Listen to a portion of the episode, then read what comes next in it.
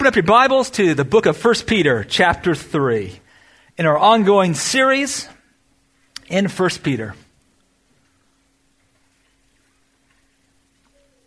We'll be going through verses 18 through 22 in 1 Peter 3 this morning. And the message is entitled Vindication at Last.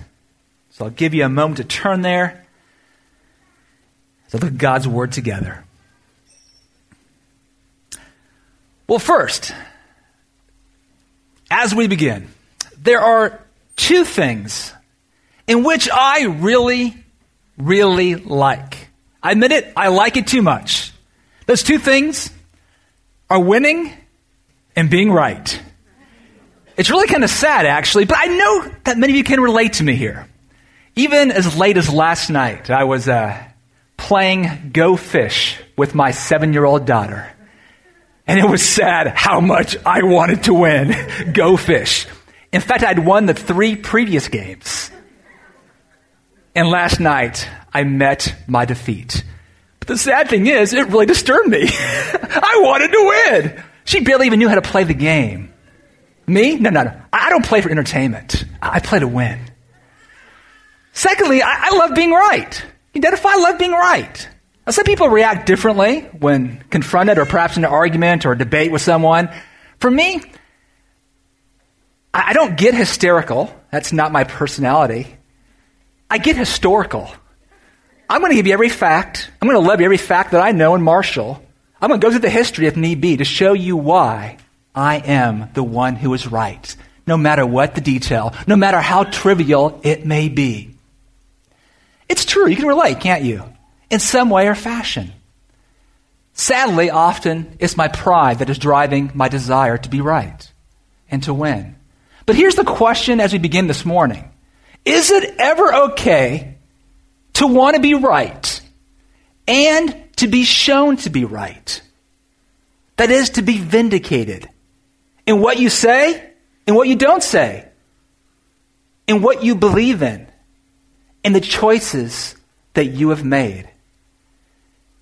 Christian, all those who are here this morning, you who have placed your saving faith in Christ Jesus, you have the hope of vindication. That's where we're going this morning. But when I say vindication, I'm not simply meaning only just being right. You see, when Scripture speaks of this word vindication, it's often speaking more than just being right but rather speaks of the rescue of the innocent, of deliverance, and the punishment of the guilty. King David put it this way in one of his songs in Psalm 35, verses 23 to 34, excuse me, 23 and 24. I want you to hear David's heart wrenching plea and hear the audacity as well. Here's what he says speaking and singing to God Awake and arouse yourself for my vindication, for my cause, my God and my Lord.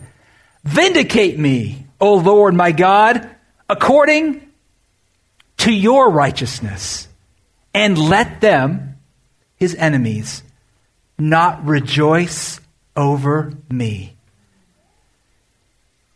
Now, I believe in many ways the psalm points to Christ Jesus, King Jesus, who indeed was vindicated.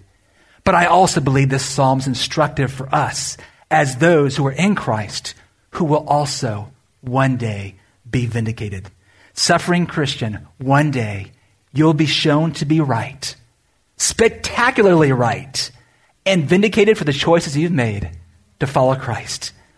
But it won't be because of your inherent righteousness. No, because of the righteousness of Christ, the victorious and vindicated one. So, really, the question we're drilling down into this morning is this Do you believe this? Do you have the stamina, the stamina to wait? God, in our text this morning, through Peter, wants to help you. He wants to extend your sight he wants to extend my sight beyond what we can see. to extend our sight beyond what we can naturally see, all the way to heaven and to eternity. He wants to give us eyes of faith, a faith that distinguishes between the beginning and the end, a faith which properly exegetes the gospel. That is the good news of Jesus. This is a faith, church, that identifies with Christ not only in his suffering. We've been talking for many weeks now, properly so, about identifying with Christ as our example, as in his suffering. But do we have, church, a full orbed gospel that identifies with Christ not only in his suffering, but also in his exaltation, also in his glory, also in his vindication? If you do not have this full orbed gospel, you will not endure. You will not endure when the going gets tough. You will become disillusioned, even embittered. All hope and joy will flee. Now, but church, may it not be. The good word for us today from God's word is simply this. I'll put it on the screen. Our main point this morning God will vindicate those who endure righteous suffering. Do you believe it?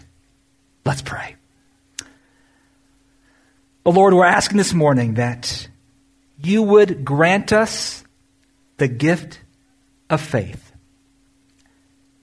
that you would open our eyes to see beyond what our natural eyes can perceive. Lord, we're asking that you would give us a clarity this morning that we need, and with that, an abiding hope that rests fully in you. We pray. Amen. Amen. Well, let's now read our text for this morning, once again, starting in 1 Peter 3, verse 18. We read the following God's word to us, church.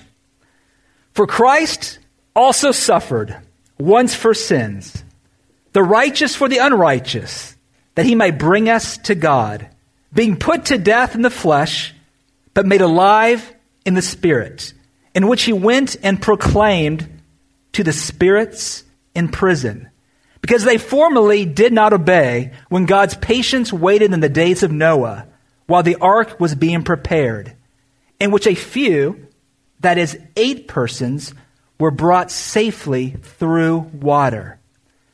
Baptism, which corresponds to this, now saves you, not as a removal of dirt from the body, but as an appeal to God for a good conscience through the resurrection of Jesus Christ, who has gone into heaven is at the right hand of God with angels, authorities, and powers, having been subjected to him. That's a mouthful. But we're going to unpack this truth this morning, church. I want to start with a quote from Martin Luther regarding this text. A wonderful text is this, and a more obscure passage perhaps than any other in the New Testament, so that I do not know for a certainty just what Peter means. well, if, well, if Martin Luther didn't know what this passage means, you're probably wondering what I'm doing up here this morning. Grant you, that's a very good question, okay? And your hope for clarity is probably diminishing by the second. If that's you this morning, let me say, I get it. I get it. I'm sorry. Now, Al assures me that I didn't, no, just, I just happened to get this text this morning in the preaching rotation. It just happened to fall on Memorial Day weekend when half of you are gone. Maybe that's the case. Just happened. I'm not so sure. Uh, but seriously, I do want to say thank you. Al is not here because he's interpreting for me. At least I hope he's still interpreting. Uh, there in the back. Uh, so thank you, Al. And actually, I have enjoyed preparing for this particular sermon. But let me just say this. Not all that we just read is unclear in this passage. In fact, I find the beginning, I hope you do too, the beginning and the end to be quite clear and scripturally supported elsewhere. So, what we're going to do this morning is start with that which is relatively clear. I'm speaking of verses 18, the first verse we read, and the last verse, verse 22. We're going to go through those two verses first, and then we're going to work back towards the middle. So we're going to get to all the good stuff, right? Spirits in prison, baptism saved, really? Well, we're going to answer that. But first, let's start with that which is most clear. And what's going to form a couplet. So we're going to put it up there if we could. There we go. Verse 18 and 22. I want, us, I want me to read it together to see the flow here, to capture the flow. For Christ also suffered once for sin, the righteous for the unrighteous, that he might bring us to God, being put to death in the flesh, but made alive in the spirit. Verse 22, who has gone into heaven and is at the right hand of God, with angels, authorities, and powers, having been subjected to him. With this arrangement right here, this couplet, this end and this beginning, I think we can sincerely, sincerely make out a progression of thought in our verses. What do we see? We see Christ suffered. You see that? We see that Christ died. Got that? He then was made alive in the Spirit. And now, verse 22, after that, where'd he go? He went into heaven, where he is now reigning and ruling over the angels, all spiritual authorities and powers, including the demonic spirits, over all. In an ancient hymn, which we also find in the New Testament, which parallels this text, we read in 1 Timothy 3.16. I'm going to put it on the screen we see very similar words to what we just read in 1 Peter 3. We read, He, that's Jesus, was manifested in the flesh. Got that? He was, notice the word, vindicated by the Spirit. What does that mean? Well, in his resurrection, when he was made alive in the Spirit, right? He proved to be who he claimed to be Jesus Son of God. And thus his words were proved to be true. Who he is and what he said and what he promised to do. He was vindicated by the Spirit. And we'll work our way down and then taken up into glory. In other words, point one, verse this morning Christ's righteousness, excuse me, his righteous suffering led to his vindication. The verses we just read, 18 and 22. Notice that our passage this morning in 1 Peter starts with the word for. You see that? For. In the ESV, for. Peter is giving an explanation as why, as to why it is better to suffer for doing good. If you were here last week, Al preached on that very point from verse 17. Peter now in verse 18 is saying this It is better to suffer for de- doing good because righteous suffering leads to vindication. And Peter's saying, just look at Christ. Peter, that's God, through Peter, wants his readers to see that Christ's suffering, which we're to follow by way of example, isn't the final word. Death is not the end. Death is not defeat. All the suffering that we encounter in this fallen world and particularly the righteous suffering in which we endure as Christians, it leads somewhere. It has a trajectory, which is heaven, exaltation, and glory. In fact, in these two verses, we see what's called oftentimes the great reversal. Christ went from death to life. He was put to death in the flesh. He had a fully God, but fully man, had a human body, was put to death but yet was made alive in the realm of the Spirit with an incorruptible, incorruptible spiritual body. Christ not just went from death to life, he went from humiliation to exaltation. He went from the cross to the throne, where he is now in a human body at the right hand of the Father, at the place of honor, reigning and ruling. Christ went, thirdly, from submission to subjugation. That is, all powers are subjected to him. Verse 22. Christ, catch this, Christ submitted to the Father, and now, in dying on the cross, and now all things are subjected to him. In the previous verses that we've gone through in 1 Peter, if you've been with us in chapter 2, we're told, Christian, that we're to be subject to every human institution, right? Peter has been calling the church to submit to ungodly authorities, to submit to ungodly masters, and even husbands. But, church, this isn't for long. Just as Christ is vindicated, so will Christ's suffering and subjected church be vindicated. In other words, we are no fools. And that leads to point two. Christ's vindication belongs to those who endure righteous suffering. Here we go, the middle portion now, verses 19 through 21. We may find ourselves, we may find ourselves here, we may find ourselves persecuted for what we believe or the way in which we live. I think you know we live in a day in which people, politicians, businesses, they're rushing. They're rushing to affirm gay marriage. They're rushing to affirm transgender rights. Why? So that they would not be, quote, on the wrong side of history as they see it. Church, you understand, if we make a stand, a biblical stand upon God's word for the definition of marriage, if we have any other biblical notions or thoughts other than the transgender movement and how they may define themselves, we'll be castigated. We may find ourselves in this country at this time, quote unquote, on the wrong side of history. But in the end, we will not find ourselves on the wrong side of God's word or eternity. We will not. You see, vindication, being right, justified in our stand that we take. This is not a matter of self righteousness. Please don't hear that.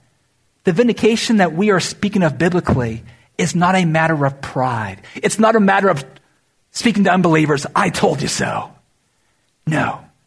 The vindication that we're talking about here, oh, it's a matter of grace. Amazing grace. It is a declaration of God's amazing grace. Look back at verse 18 we just read to capture this grace. Christ suffered once for all, once for sins. Whose sins? Our sins. The righteous, that is he, for the unrighteous. Who then righteous? That's us. That he might, catch the verbiage, bring us to God. This is one of the sweetest passages I know. Jesus paid the penalty for our sin in our place as our substitute. Christ gave us his righteousness, and he took our unrighteousness. What an exchange, bearing the wrath of God that we deserve on the cross. Jesus died to bring us to God, to unite us to himself in his death, but also in his resurrection. His death was our death. His exaltation is our exaltation. His glory is ours. His vindication is our vindication. And it's all by His grace. But bringing us to God also means that God is bringing us through the water, through the watery storms and flood of God's own doing, i.e., judgment. And that leads now to verses 19 and 20. Here we go.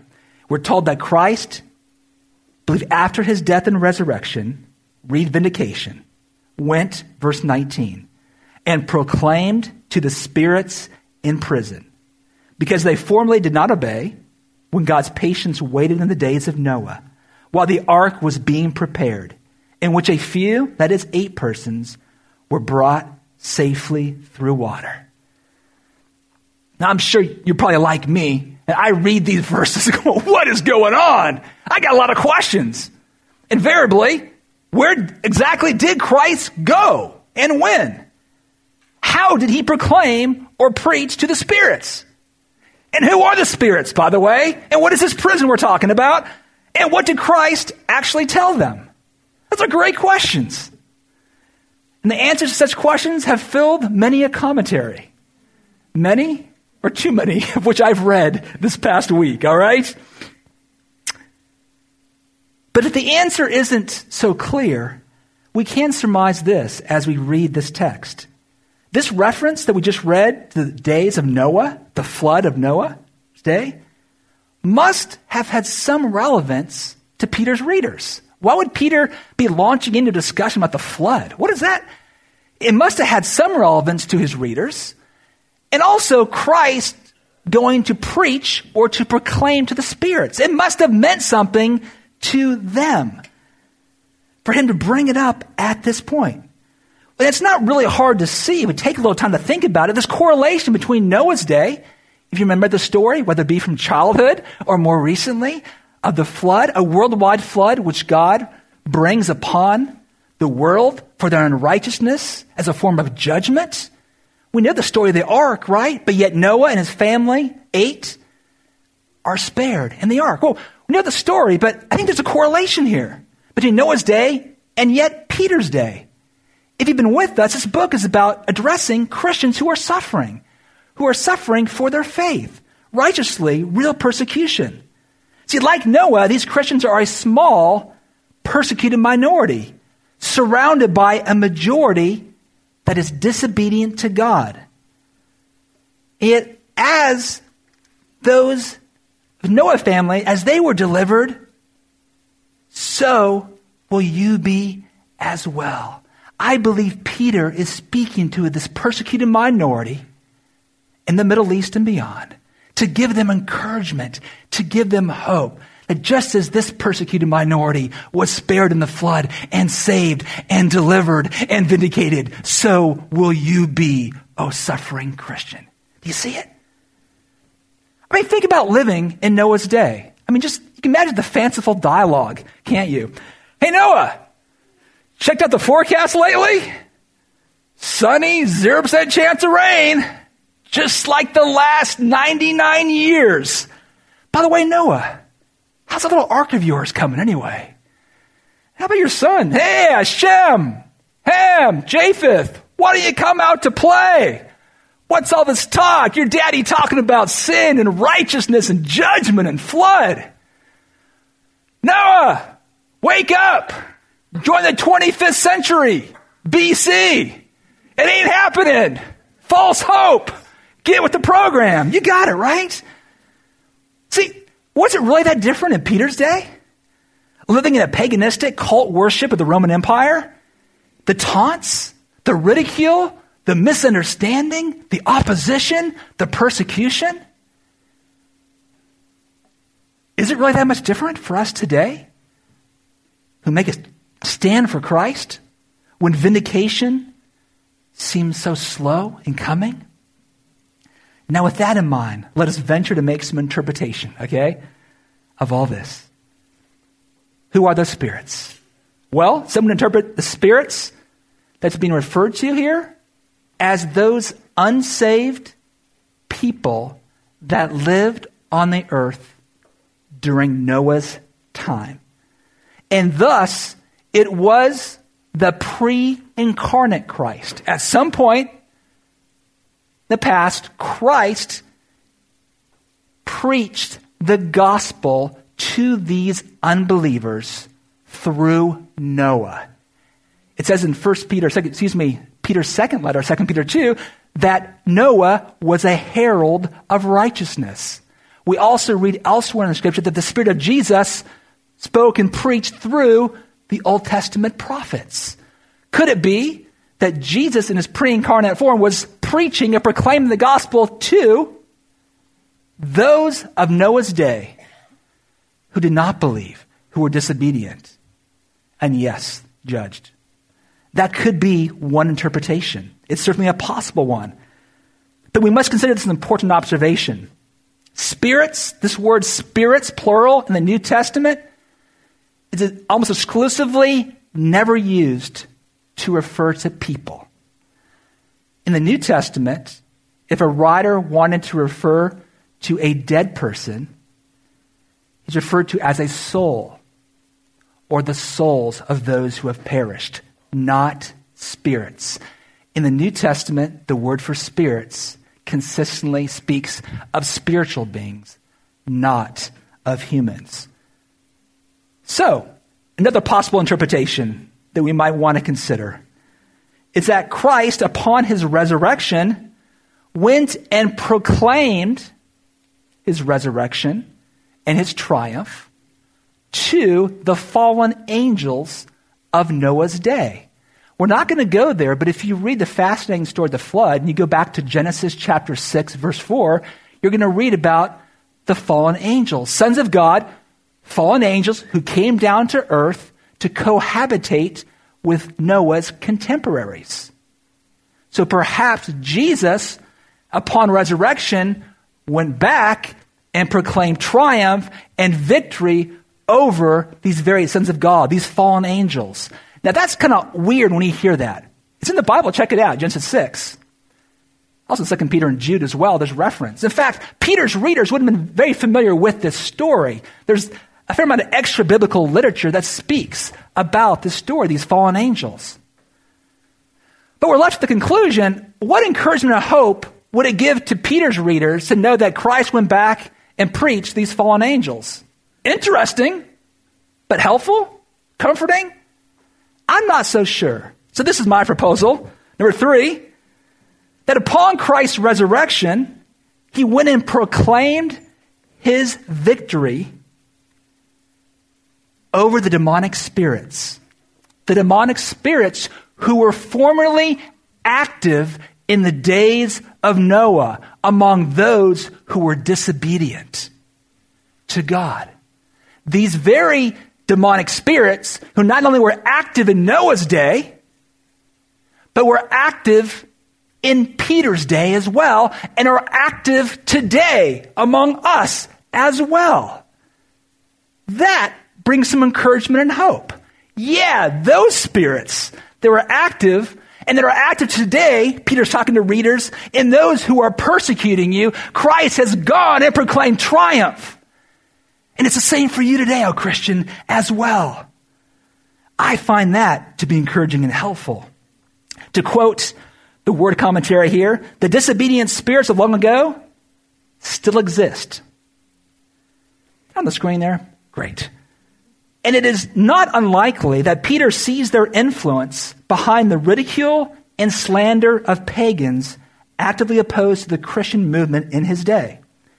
If Christ had visited the spirits, violated their sanctuaries, by the way, this word prison is only used once in the New Testament, it could mean refuge and brought them under subjection, catch this, then Christians have nothing to fear from the interrogation and insults of those who denounce their way of life.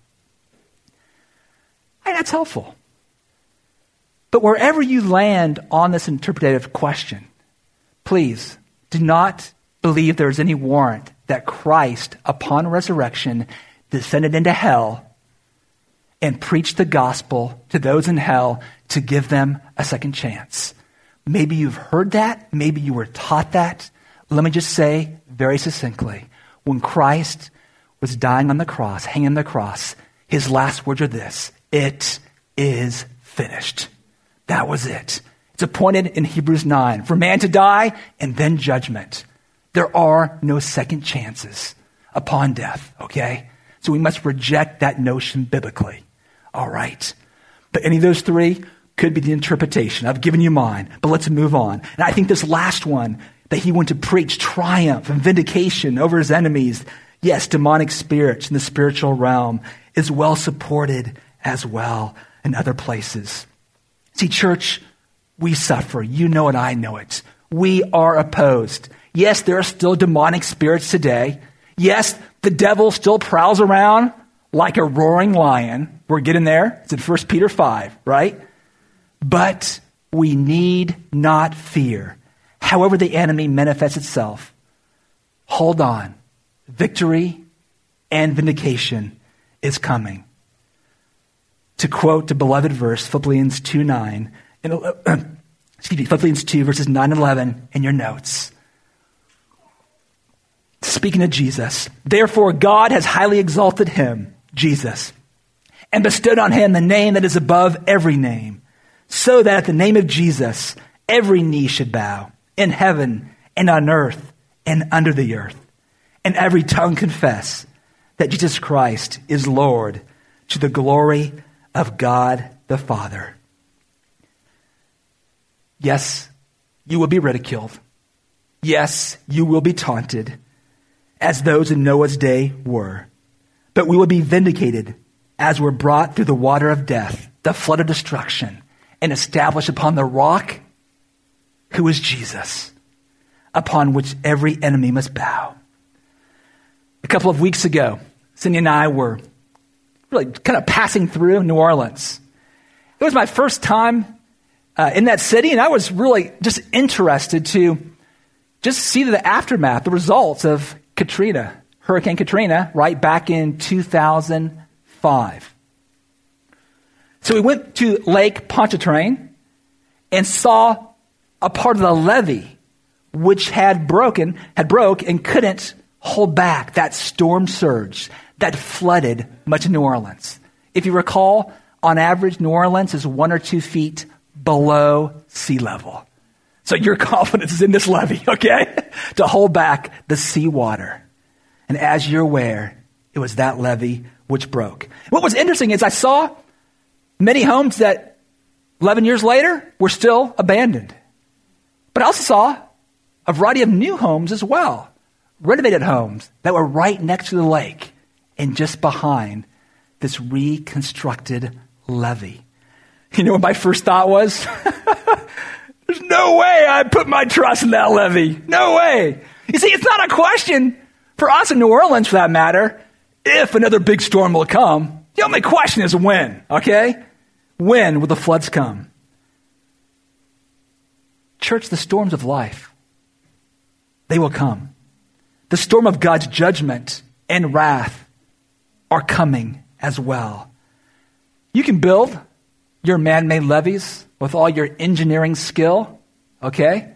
Mental aptitude, with all your money, all your sweat equity, or whatever else you're trusting in. But it won't save you. The question on that day, that day of judgment, is this What are you building your life upon?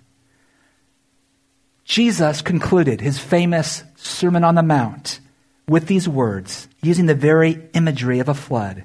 We read in Matthew 7, verses 24 to 27, these familiar words. Everyone then who hears these words of mine and does them will be like a wise man who built his house on the rock. And the rain fell, and the floods came, and the winds blew and beat on that house. But it did not fall, because it had been founded on the rock. And everyone who hears these words of mine and does not do them will be like a foolish man who built his house on the sand. And the rain fell, and the floods came, and the winds blew and beat against that house. And it fell, and great was the fall of it. It was he who built his house upon the rock who was saved, who was vindicated, who was proven to be wise and right. And that rock was God's word. That rock is God's living word, Jesus. Oh, church, take comfort and assurance. Non believer, take warning. I opened this morning with talking about the need to have a vision that extends beyond today's troubles, right? Or tomorrow. To have a vision and sight that is able to see beyond your immediate circumstances. Do you realize we've been given a picture to help us with just that? We've been given a means of grace to help us. A means of grace to remind us of God's saving grace in saving us, in resurrecting us, and in vindicating us. You know what it's called? It's called baptism. And that leads to verse 21 baptism, look at the words, which corresponds to this. Corresponds to this. What is this? The great flood or waters through which Noah and his family were delivered and saved. You see, baptism corresponds to this flood event. The flood event of Noah's day, of his judgment upon the people in which he flooded the earth but saved eight through the ark, pre shadowed. What did it pre shadow? Baptism. That event pointed to baptism in the New Testament, the very type of salvation we have received. What is that salvation that we have received? It's this it's salvation through judgment. salvation through judgment. Paul's essentially saying to the suffering Christian, just as Noah and his family was brought through the destruction and judgment of the floodwaters, you also would be brought to the judgment on that future day when God will destroy the ungodly. Now let's look at the next part. Verse 21. Baptism, which corresponds to this, the flood during Noah's day, now saves you. Not as a removal of dirt from the body, but as an appeal to God for a good conscience through the resurrection of Jesus Christ. This baptism, oh, now saves you? Now, if your eyebrows went up there, you go, whoa, wait a sec, pause, time out. That's good, okay, that's good. That's how you ought to be thinking. And certainly there are churches, I would say cults, who would go to this verse and say, yes, it is the actual act of baptism which saves you. No, that's not what Peter is referring to. Peter is not contradicting himself here, let alone the Bible, let alone himself and what he has just said. For I believe most of us here are well taught that baptism in itself cannot save. No act of our own can save us. Only the act of God through Jesus Christ can save us. In fact, Peter has already established that very point back in verse 18. We read it. It is Christ, the righteous one, who died for who? Us, the unrighteous. To what? Bring us to God. It's grace. You understand, we cannot bring ourselves to God. We were dead in our sins. It's impossible. But it's God alone through Jesus who brings us to God, who unites us to Him, who reconciles us to Him. But bringing us to God also means bringing us through judgment, through the stormy waters and flood. That's what I believe Peter is establishing here. See, baptism saves us. He even says it, right? Not, not as a removal of dirt from the body. In other words, baptism doesn't have some magical quality to purify or to save us. No but as an appeal to God for a good conscience through the resurrection of Jesus Christ. Oh, whoa, whoa, whoa, whoa, okay, okay. I want you there. What's this appeal stuff, okay? This appeal, read faith. We are saved as an appeal to God, okay? Baptism is an, is an appeal. This faith is an appeal, okay? Is an appeal for forgiveness in Christ Jesus, based on the grounded, objective work of Jesus. This word appeal could also mean a pledge as well. It's a pledge to remain faithful to our profession of faith and thus maintain a good conscience. Whatever the case may be, this is what I believe it sounds like, church. This is what I believe Peter is saying. Yes, I know, I personally know that I deserve sin and judgment. I was that unrighteous person for which the righteous one died. Yes, I know. I know I have real enemies. There are people out there, in a demonic world as well, who want me to fall. But I know and I maintain that I will persevere to the end and be saved and vindicated. Why? Because I have been united with Christ in death and in resurrection life. I have been delivered from the storms and the waters of judgment and brought up to new life. Victorious, vindicated in Christ. That is my appeal and I'm sticking to it. And I have a good conscience. Not because what I've done, because it's Christ's righteousness. I belong to Him. You see it? That's what we're talking about. And what Peter says is, your baptism tells you this. Remember it. Baptizing my oldest two children was a profound joy. Had the opportunity to do that last year. And, and there's one photo I've often looked at. I'm going to put it up there. It's a photo of my son, CJ. And, and I love this photo for so many reasons. I don't know if you can, it's kind of hard. I don't know if we do the lights. It's okay. I love this for so many reasons. CJ had just come up out of the water. I love his expression, smile. I love his posture as well. And I love the expression. I've gone around and just looked at people and their smiles. And you can't see it here. It's actually on the website. You can check it out. It's pretty cool. It's looking at the delight and just remembering that moment. See, baptism isn't just about dunking a person. It's about coming up, being delivered to judgment and the floods and coming up to new life. That's why I love the posture, man, you know? See, you got your hands clenched there, standing strong, wet t-shirt, you know? Yeah, muscular chest, man. It's like Superman, you know, I'm here, you know? It's like, yeah. No, no, I'm just don't embarrass CJ. No. But I am. That's what pastors, yeah, what pastors do, right? No, um,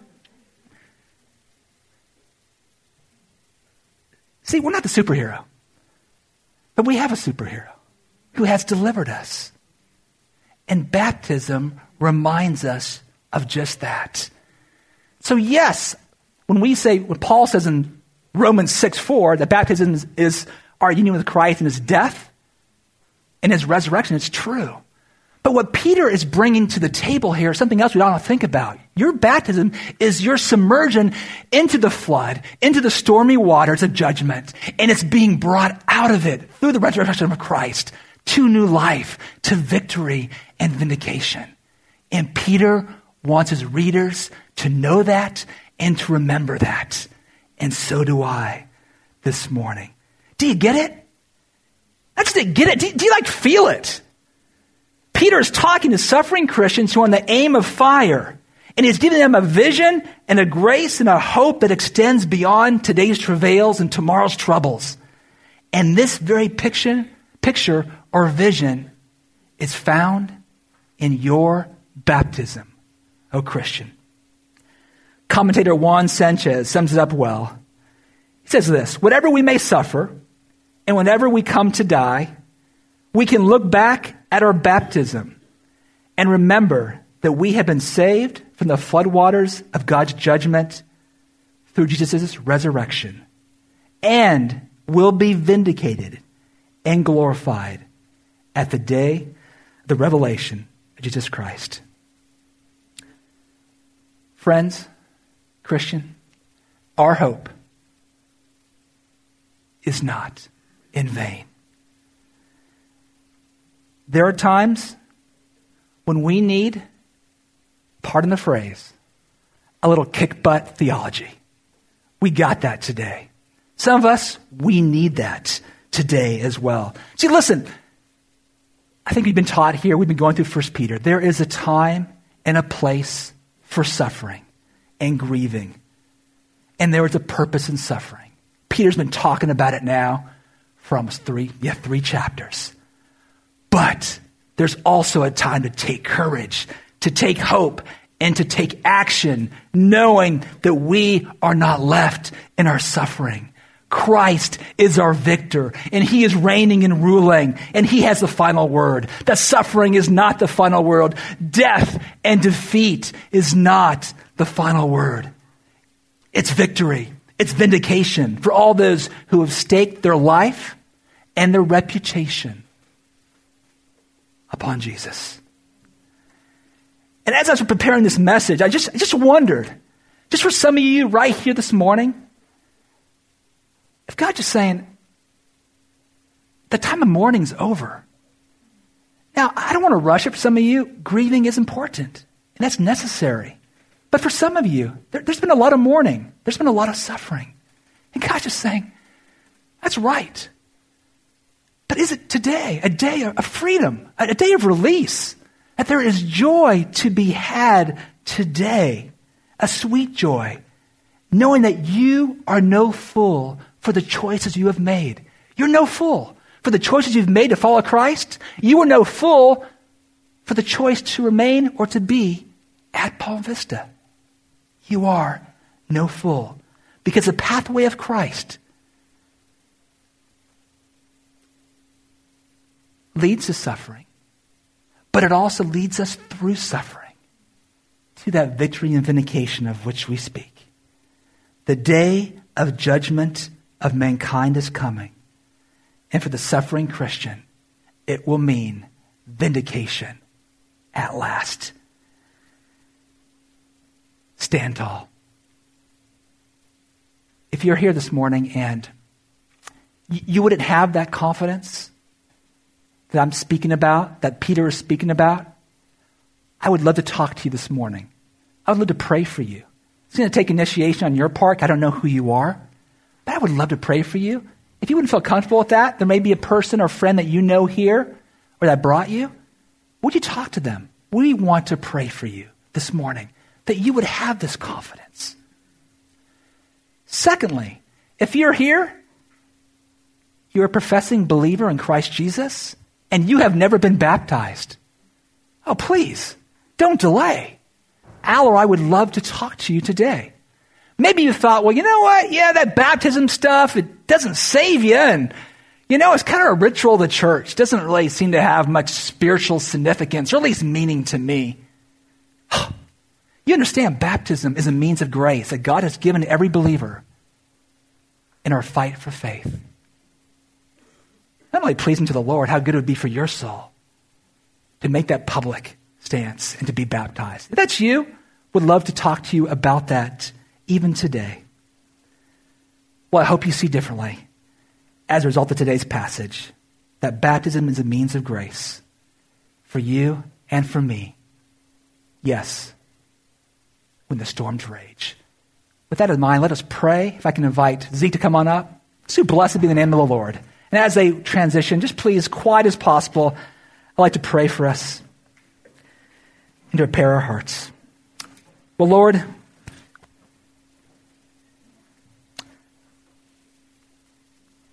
would you lift our eyes?